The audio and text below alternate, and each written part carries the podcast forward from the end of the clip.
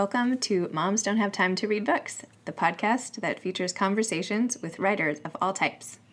Today's episode of Moms Don't Have Time to Read Books has been sponsored by The Craft Studio. With locations in New York City, on the Upper East Side, and in Tribeca, The Craft Studio is a perfect place to bring your kids for some crafting fun craftstudionyc.com. I'm thrilled to welcome Gail Honeyman. Gail is the author of Eleanor Oliphant is Completely Fine, which is her debut novel. A graduate of the Universities of Glasgow and Oxford, she currently lives in Glasgow, Scotland. Her book has sold to 30 territories worldwide, was a number one New York Times bestseller, and has won many notable literary prizes, including the Lucy Cavendish Fiction Prize back when it was still a work in progress. So please join me in welcoming Gail Honeyman. Thanks so much for coming on the show. My pleasure. Um, so, for any listeners out there who haven't read Eleanor Oliphant is Completely Fine, which, by the way, I am obsessed with and I thought it was the best book ever, um, can you just give them a quick synopsis of what your book is about? Sure. Um, so, Eleanor is uh, Eleanor Oliphant is not completely fine. Spoiler alert. Um, she is 29 years old. She lives in Glasgow, in Scotland, and she has um, an apartment and a job, and she lives a very regimented life. She likes routine. Um, she's quite a strange character. She's quite a challenging character. Um, and I guess the best way to sum it up is that she's someone who has learned how to survive, but not really how to live. Ooh, I love if that, that makes sense. I love that. Yeah, that's a great description. I mean, I guess you've had time to practice, but it was really good. I liked it. um, so, this was your first novel, and it's incredible. I thought that wasn't supposed to happen with first novels, that they were, you know, you knock it out of the park like this. How did you end up writing this amazing book? Uh, well, I mean, it's. I'm, I've just been incredibly lucky, as you say, that that um, for a, a, a, debut novel to for the things that have happened, I've been I've, it still hasn't quite sunk in. I'm still pinching myself. um, I uh, I always wanted to write, and I kept putting it off and thinking, you know, one day, one day, and then it was it's a bit of a cliche, but it was my 40th birthday and um, you know that way big birthdays sometimes focus your mind on things that you haven't done yet that you might want to do. So I uh, I said to, you know I just said to myself, well if you if you think you might want to try and do this, why don't you just get started? So um, I did. It took about two and a half years because um, I had a I had a full time job, so I was writing in my lunch break wow. mostly. Um, just writing little and often, and and uh, I never expected. I mean, my, my main goal was just, as I say, just to prove to myself whether or not I could um, write a novel over eighty thousand words, ninety thousand words, tell a story over that kind of size of canvas, and um, yeah, did not expect anything. I didn't expect anyone to publish it or or any of the things that have subsequently happened did you had you written short stories or shorter essays? Or? I, yeah, when I I mean when I started when I decided to, to, to start writing, I started with short stories, and um, they're not any easier, but they I mean in many ways short fiction is is more difficult to write or just as difficult to write well, but um, they felt more achievable. You know, you can start and finish a piece of short fiction over a period of weeks whereas and and that's three thousand words or five thousand words, whereas ninety thousand words uh, is a bit of, is a bit of a more daunting prospect, and and so as I say, I just wanted to prove to myself whether or not I could grapple with that sort of size of, of canvas. And why this particular story? What gave you the idea? Um, so it was a newspaper article that I read about loneliness and it was a few years ago now. Um, so I don't know how things are in the US, but in the UK, uh, loneliness isn't, wasn't at that time discussed very much at all in the media. Things are much better now. Mm-hmm. Um, but a few years ago, what you didn't really see the topic discussed much at all, and, and if it was, it was usually in the context of older people. Mm-hmm. And that that's obviously an issue too, a big issue. But this particular interview, this particular article had an interview with a, young person, a woman in her twenties, and she lived in a big city and she had a job and an apartment. But she said to the interviewer, "I I leave work at Friday on Friday at five pm, and I don't speak to another human being or see another human being till I go back to work again on Monday." Monday morning back in the office, and I was really struck by that because it was so unusual to hear a young person articulate that experience of loneliness and also that it was very different to how the lives of urban 20 something professionals are usually portrayed in the media. You know, that it's life's just one big party and you're out every night socialising. And sure, it is like that for lots of people, but it's obviously not like that for lots of people too, and not by choice and not by not through their own fault. It, it just when I started to think about how people might find themselves living that kind of life, it, it was really wasn't difficult to come up with lots of different routes and reasons for that to come about. So from there, that was the seed that the story and the character of Eleanor eventually grew from. Interesting. I don't know about you. I feel like some of the loneliest moments in my life actually were when I was younger because uh, I feel like there's something about everybody being out and about and like sitting at outdoor cafes and eating dinner. And if you just have a minute where you're not with someone else, I feel like that can feel worse than I don't know later in life. Did you did you feel like that at all yourself, or is it was it just, just me and the woman? The no, I think it, as you say, I think it's a fairly universal experience. Um, and when I've been talking with about to people to readers about the book, it, and certainly people, you know, readers have said that it, it, it's not a, it's not by no means an unusual experience. Yeah. Um, and hopefully, it's not for most people. It isn't as prolonged an experience as it is for Eleanor, and not for the reasons exactly um, Eleanor has for it. And hopefully, that's the case. But but the actual experience of loneliness itself is a, is a universal one, I think. Yeah, well, I think you did such a nice job of it. Although I have to say, Eleanor didn't seem to be bothered by it that much, right? I mean, she you mentioned you know that she had gone like the woman in the article that the whole weekend, and she said she it didn't really seem to she didn't really seem to mind. She was just like, oh, look at that! I don't think I've spoken in a few days. Do you think she, it, it bothered her, or do you think it only bothers some people, or most people, or what do you think? I think well, I mean, it's interesting to think about solitude and loneliness as two different things. So I think Eleanor's by inclination quite a solitary person, but and so solitude is something that people choose and enjoy. Lots of people like spending some time on their own, and you know they find that energizing and enjoyable. But loneliness is not something that you choose; it's something that's imposed upon you. Mm-hmm. So I think Eleanor the, as a character, she's someone who enjoys. She's quite solitary by nature, but, but she doesn't realise that she's also incredibly lonely.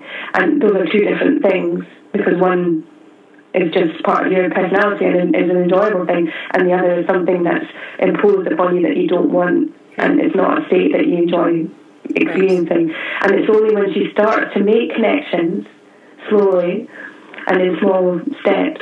It's only when she starts to make connections, I think, then that she has the context to realise that she's that she's lonely. She realises what she's been missing. Right. Does that make sense? Totally. Yes. Yeah, that totally makes sense. Do you, um, you, you said you were writing it at your lunch break at work, so now I'm basically picturing you in Eleanor Oliphant's like work, work office. Was that what it was like, or did you just copy it around you? No, it's just, I, I, um, it's absolutely not autobiographical in okay. any way. no, no IT guy for you, huh? uh, it's um, I mean for me, part of the challenge and the the the enjoyment of writing is to write something, you know, different people who are characters who are totally different to you and experiences that that are different to the ones that you have because that's that's part of the whole challenge of it is to try and see the world through completely different eyes and uh, yeah. yeah. What what kind of job were you doing when you were writing the book? Um, I was working in higher education. Hmm Um, yeah, which was, I mean, it, it wasn't an office, so there's that in common. Um, but again, that's quite, you know, lots of lots of people work in, in an office environment, but you don't tend to read about them very often. There isn't much fiction yeah. set in offices that I've come across, so. You were so um, you were so funny about the planning of the holiday party. That's awesome. I love that. You're like, I guess people want to get together and have fun here anyway, it was so funny. Um, Thank you. You were also so funny. I mean, your book could be just like how to make personal grooming into the funniest things in the entire world. like the bikini wax, the manicure, the haircut, the makeover, the, the personal shopping. It's like you you showed the readers all these things that we as women do all the time in, in, in this like whole new hilarious way, right? Because we do these crazy things and it is all just crazy. Um, and I loved how um, at the manicure when she asks the nail technician if she always wanted that job, and the technician said that she'd been debating between working with animals or being a nail technician, but her mother had told her she should do nails. So Eleanor asks, "Is your mother an economist or a qualified careers advisor? Because if not, then I'm sure I'm not sure that her advice was necessarily informed by the latest data on earnings projections and labor market demand." And then you said, "The thought did strike me as she painted on various coats and various varnishes that she could perhaps have she could have perhaps combined the two professions by becoming a dog groomer. However, I elected to keep my counsel on the matter. Sometimes, when you tried to help with suggestions, it could lead to misunderstandings, not all of them entirely unpleasant. I loved that. Um, so, Eleanor, you know, I found in your book, she often says and does these things. Um, totally unexpected, just unfiltered. Um, and some people respond, you know, a lot of them by laughing and a lot of them in different ways. Like, do you think Eleanor, how do you think Eleanor reacts to those reactions? Oh, that's a good question. That's an interesting question. I I suspect she is equally puzzled by both sets of reactions. Um, if she stops to think about them at all, she's. I mean, when we first meet her, she's so enclosed in her own world, in her own little life, her own Eleanor bubble. I'm not sure she even spends much time thinking about other people's reactions mm-hmm. to her. Um, and that's that's part of the it, that's part of, that's something that she learns to do more of as she starts to grow and develop as a character. I think to be aware, to be more aware of herself and more aware of the the impact of her interactions with other people and and to to care about them more as well. I think. I mean, I definitely think empathy is something that a lot of people need to work on, sort of putting themselves in other shoes. Um, this is just a, a, particularly striking example, but um, I think it, uh, you know, illustrates a lot of people how they they may unfortunately sometimes be feeling.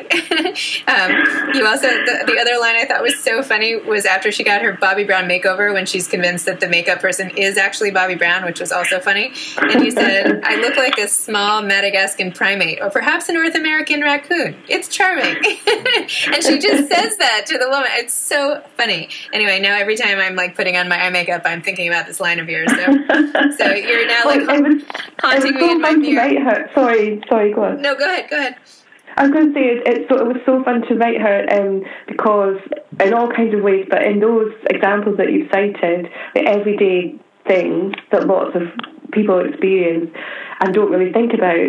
Um, so she she's all, it's all, although she's 29 and she's very intelligent and she's very well educated, it's almost as though she's hatched out of an egg right. as a as a very intelligent, educated newly hatched person. So just trying to look at these everyday things with completely fresh eyes and think, you know, what would Eleanor actually make of this, never having encountered it before and having no preconceived ideas about it. Um, so I'm glad you it made you laugh because I made myself laugh when I was writing it. Oh so gosh, it's good to know that it made you laugh as well. I, am sure I'm not the only one, which is why it's so popular. My husband like kept looking over at me as I like burst out laughing. and actually, I read um, this was the first book that I did, I read in the car with my kids as an audiobook. because I was dying to read it, and I had all these long drives to and from pick up at camp, and I would put it on and and uh, and tell them basically what was going on in the story, and they got really into it. And the other day, my daughter was like, "Hey, whatever happened to that book? That really funny book?" Because you know the accent was funny to her. She's five years old. Anyway, um, so I, I I combined the audiobook with the reading of the book, and uh, anyway, it was just really awesome. So the whole family was like very excited that I was talking to you today. I think the um, the actress uh, who Cathy McCann who who read the audiobook did a fantastic job as well. She's, she really did. a great narrator. Yeah, she, yeah, that was that was really fantastic. Um, so Eleanor's relationship with alcohol is another big part of the story. It ends up not serving her very well. She you write a lot about her buying it and drinking it, and um, you had this funny passage where she tried to buy vodka before ten and said, uh, annoyingly, it meant that I would have to go out later again later to get my vodka. Why couldn't you just purchase it in the same way you bought, say, milk, to wit at any shop at any time that it was open? Ridiculous. It was an illogical law, really. What was the difference between buying vodka at 10 past 9 in the morning and 10 past 10? Vodka is for me merely a household necessity, like a loaf of bread or a packet of tea. so, um, tell me about why you put this part of her um, you know response to the rest of her life or why did you just tell me about, just tell me more about the alcohol part please yeah um, I guess it's a it's back to her being a survive someone who survives rather than fully lives a life and so she doesn't socialise. She has no social life, so it's a. I guess it, I wanted to show that it's there's no social enjoyment of it for her. It's a it's a, a coping mechanism. It's a it's a survival part of her. You know, a, a very ill informed part of her survival mm-hmm. techniques. Um, yeah, and, and something again without wanting to give away the plot, right. something that can be developed and um, as she develops as a person, her her relationship that can change too. Yeah. Does that make sense? Sorry, I'm sort of skirting around things here, but I, I don't want to. No, I don't want to ruin the plot yeah. either. I, I I will be very um. No, I think that was a good. That's a good answer. I'll take it. I'll take it. um so Eleanor's friendship with Raymond is her first sort of normal, healthy relationship with an adult male. It happens, um, you know, by accident at the very beginning and leads to this whole string of life-changing events in the book. Mm-hmm. Um, you you referenced her past relationship, and I don't know how much to give away here, and how she eventually ends up telling Raymond about the issues she had had with her other relationship. How did you decide to have her interact with men in this in this way? Like the the previous one and then this one? Mm-hmm. um, so without without giving anything when away. We, when we meet Eleanor when she's 29, that she has a whole path leading up to that point, which we won't go into, but we, which we do find out over the course of the novel, right. that has helped to shape her to become the person that she is when we first meet her. And it's, and it's been, it's not giving too much away to say that's been pretty challenging, to say the least. Right. Um, when she, Raymond, when she encountered Raymond, my hope for Raymond as a character when I wrote him was I, I think there are a lot of Raymonds in the world. He's a he's a, a decent, kind, thoughtful, um, gentle, intelligent, just a really nice man, you know. Um, and I think there are lots of Raymonds in the world, but they don't tend to fe- feature in fiction very often for some reason. So I really wanted to include a character like that, and I really wanted to explore platonic friendship between men and women um, in the context of Eleanor and Raymond. Um, because again, I think that's not that's something that's quite common in real life, but it's not something that features in fiction very often. Yeah. So um, he his very small kindnesses to Eleanor at the start of the relationship, even though she's actually pretty rude to him Yeah. when she first meet him, um, he, his very small kindnesses have disproportionately enormous ramifications in terms of Eleanor's development as a person, as a human, if that doesn't sound too grandiose. And um, yeah, so I was it, I wanted to explore that in particular, that, that interaction between the two of them as a as a platonic friendship. Does that make sense? Yeah, that makes sense. I like it. Um, I think it, I can't go into all the other stuff because then I'd give more away. So I'll, I'll go to the next. I'll, I'll It's so difficult to talk about this book without giving things away. it is. It is. Um, um, Well, I wanted to talk about Eleanor's, you know, the weekly conversations that she has with her mom, mm. um, and how you use them to sort of slowly, you know, show more of these changes with her. Um, mm-hmm. So I'm just asking, like, from a process of the writing perspective, did you know this whole story from the beginning? Like, did you did you know when you started the weekly calls where the whole plot would end up? Did you is this one of those things some writers like oh my characters took on a life of their own or did you have it all outlined like how did you go about doing it so yeah that's a really interesting question i there's a piece of a huge piece of information that's revealed right at the very end of the book and i knew that piece of information okay but i, I knew nothing about how i would get from eleanor on page one to that piece of information becoming apparent on page 300 and whatever. Hmm. So um, it was it was not, I don't plot in detail in the way that you describe some writers do. It was very much a case of just take, I had the character and I spent a lot of time developing the character and the voice of the character. And I let that guide me to get to this piece of information that's revealed at the end. Hmm. It's probably not the most efficient way to write a novel. it might be more efficient to plot every chapter in, in, in detail, but um, that's not how I do it. I, I like to just let the character lead, as it were. Um, but it's different. Whatever you know. But the great thing about writing is there is no right or wrong way to do it. So whatever works for each individual person is is is great for them. Yeah, no, I mean, yeah. I, don't, I, don't, think writing is necessarily about efficiency a lot of the time. You know, I don't know. It's it, creative pursuits. I don't know. It's it's sort of sometimes it's about the process, right? I don't know. Yeah, it's um, it's such an individual thing for each for each individual person. It, it, it, each process is as as individual as each person is. So, um, yeah, whatever whatever works for you, I think is, is, is the way to go. And I really enjoyed the process of working out in real time with the characters, as it were, how how we get to this this piece of information revealed at the end. And now that this book has really taken off, how like what has this been like for you? How, I mean, tell me about some of these like moments where you found out it was number one on the bestseller list, or you know, like what was that like? What do you like tell your friends or your like who who are who are you in this with? Like paint paint a picture for me. it's um well I don't know when it will all sink in actually. It still feels pretty um yeah, it's gonna take a while to as I say, just because I had no expectation that any of this would happen, so um it's just been the most wonderful set of surprises and experiences. Um, yeah. So no, no, any screaming, any jumping up and down, like any high fives, nothing like that. No.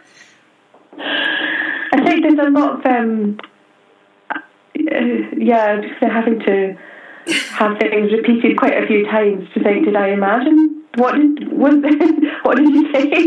Uh, or did I read that right? You know, just um, because it just it just feels quite unbelievable. But um, it's amazing. The other thing is, it's a I mean, writing's a necessarily a very solitary business, but being published is more of a team effort because you've got you know all the people involved in bringing a manuscript to a finished book on a shelf. So it's wonderful to be able to celebrate. If a book does well, then you know there's a whole team of people in, with the publisher involved behind making that happen too. So um, that's really nice to to to be able to share that with them too. And are you are you one of those people who who gets energy more from being alone, more introverted, or do you enjoy sort of being out and talking to everybody and doing the publicity and all that stuff? I think um, probably writers are it's quite an odd mixture, uh, quite an odd skill set because you have to actively enjoy spending lots of time alone because when you're working when you're writing that's the only way you can do it really inside your own head but then also um, you have to kind of be out in the world to I think to interact with the world and people, and so to get ideas and you know be inspired. So it's it's it's an odd mix of of being enjoying alone time and also enjoying interacting. Um, I don't know if there's a word for that. Well, Just being a writer, maybe being a writer. anyway, I was chatting with a, a, girlfriend at this event last night, and she told me how she had just gotten back from a, a two day meditative retreat where she was had to be silent the whole time. And i was thinking to myself oh my god i can never do that. And I, I, was like i'm glad like that's amazing you did that but i like i could not not talk for two days. But then i said to her unless I was writing because if I'm writing, it's sort of like I'm talking. It's just there's yeah. nobody, there's nobody yeah. exactly listening right then. it's true. Well, you have a whole interior life. Imagine, you know, there are characters and and yeah, exactly. It's it's not. Your, your your interior life is really busy with, with characters and voices yeah. when you're writing. Yeah anyway, all of us crazy people here. But um, so I understand. Um, so Reese Witherspoon is making this into a movie. Is that right? Yes, very exciting. That's very so exciting. awesome. I like. I'm li- actually sitting here wearing a Draper James uh, shirt dress of Reese Witherspoon's. I'm like obsessed with her clothing company. Um, do you have like a wish list of who you see as playing Eleanor Oliphant? She's like so real to me. I can't even put a pretend like a real per- an actress into this role. But um, do you know it's it's really strange because I I know I know my characters so intimately. I know everything about them, like how long their toenails are, and what brand of shampoo they use, and what kind of laundry products they use to wash their clothes. Every every little detail, but I don't see a face when I write them. Uh-huh. It's, it's it's a much more it, that's that's not the way that I picture them. So I'm, I'm genuinely I've genuinely got a completely open mind about who might be cast in the various roles. Um, and it'll be just so interesting and so exciting to, to see that happen. Really, that's exciting. Um, and do you have any more books you're thinking of writing, or are you just gonna coast on this one for a while, which would be no, totally I'm, justified? I'm, um, sorry. No, no. I said, do you have any other books you're thinking of writing, or? Uh, I'm, work, I'm working on a, a, new book right now. I'm right in the middle of it. So um, I loved writing Eleanor Oliphant and um, the characters and the voices in that book. But I'm really enjoying working on something new and different right now. So um, watch this space, I guess. Okay, well, I will. I, I absolutely will. Um, and for any aspiring novelists who are sitting at their computers on their lunch break, debating if they should try to write the next great American novel. Um, what advice would you would you give them?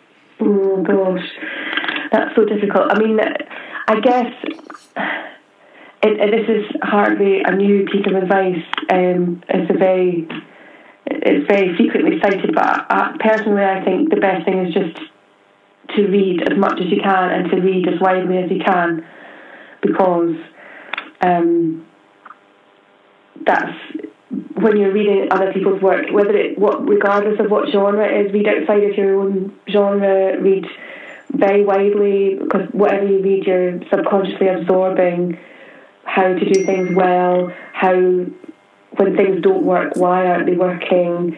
Um, yeah, I, I, I, I it's not. Sorry, it's not. A, it's not a new piece of advice, That's but okay. I, I do think it's it's tried and tested and, it, and it's frequently cited for a reason. I think reading and really widely reading as well is is is one of the best things that you can do. Awesome. Well, thank you so much for all your time today. I really, really appreciate it. I um, feel like I'm talking to a major celebrity because I just thought your book was so amazing. So, um, thank you so much for talking to me and for being on Moms Don't Have Time to Read Books. My absolute pleasure. It's been lovely to talk to you too, Debbie. All right. Well, take care. Thanks so much. Thanks. Bye bye. Thank you. Bye bye.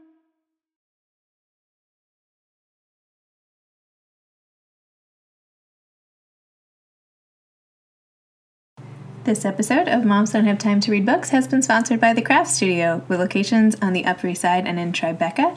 The Craft Studio is the perfect place to take your kids for all your crafting needs. CraftStudioNYC.com.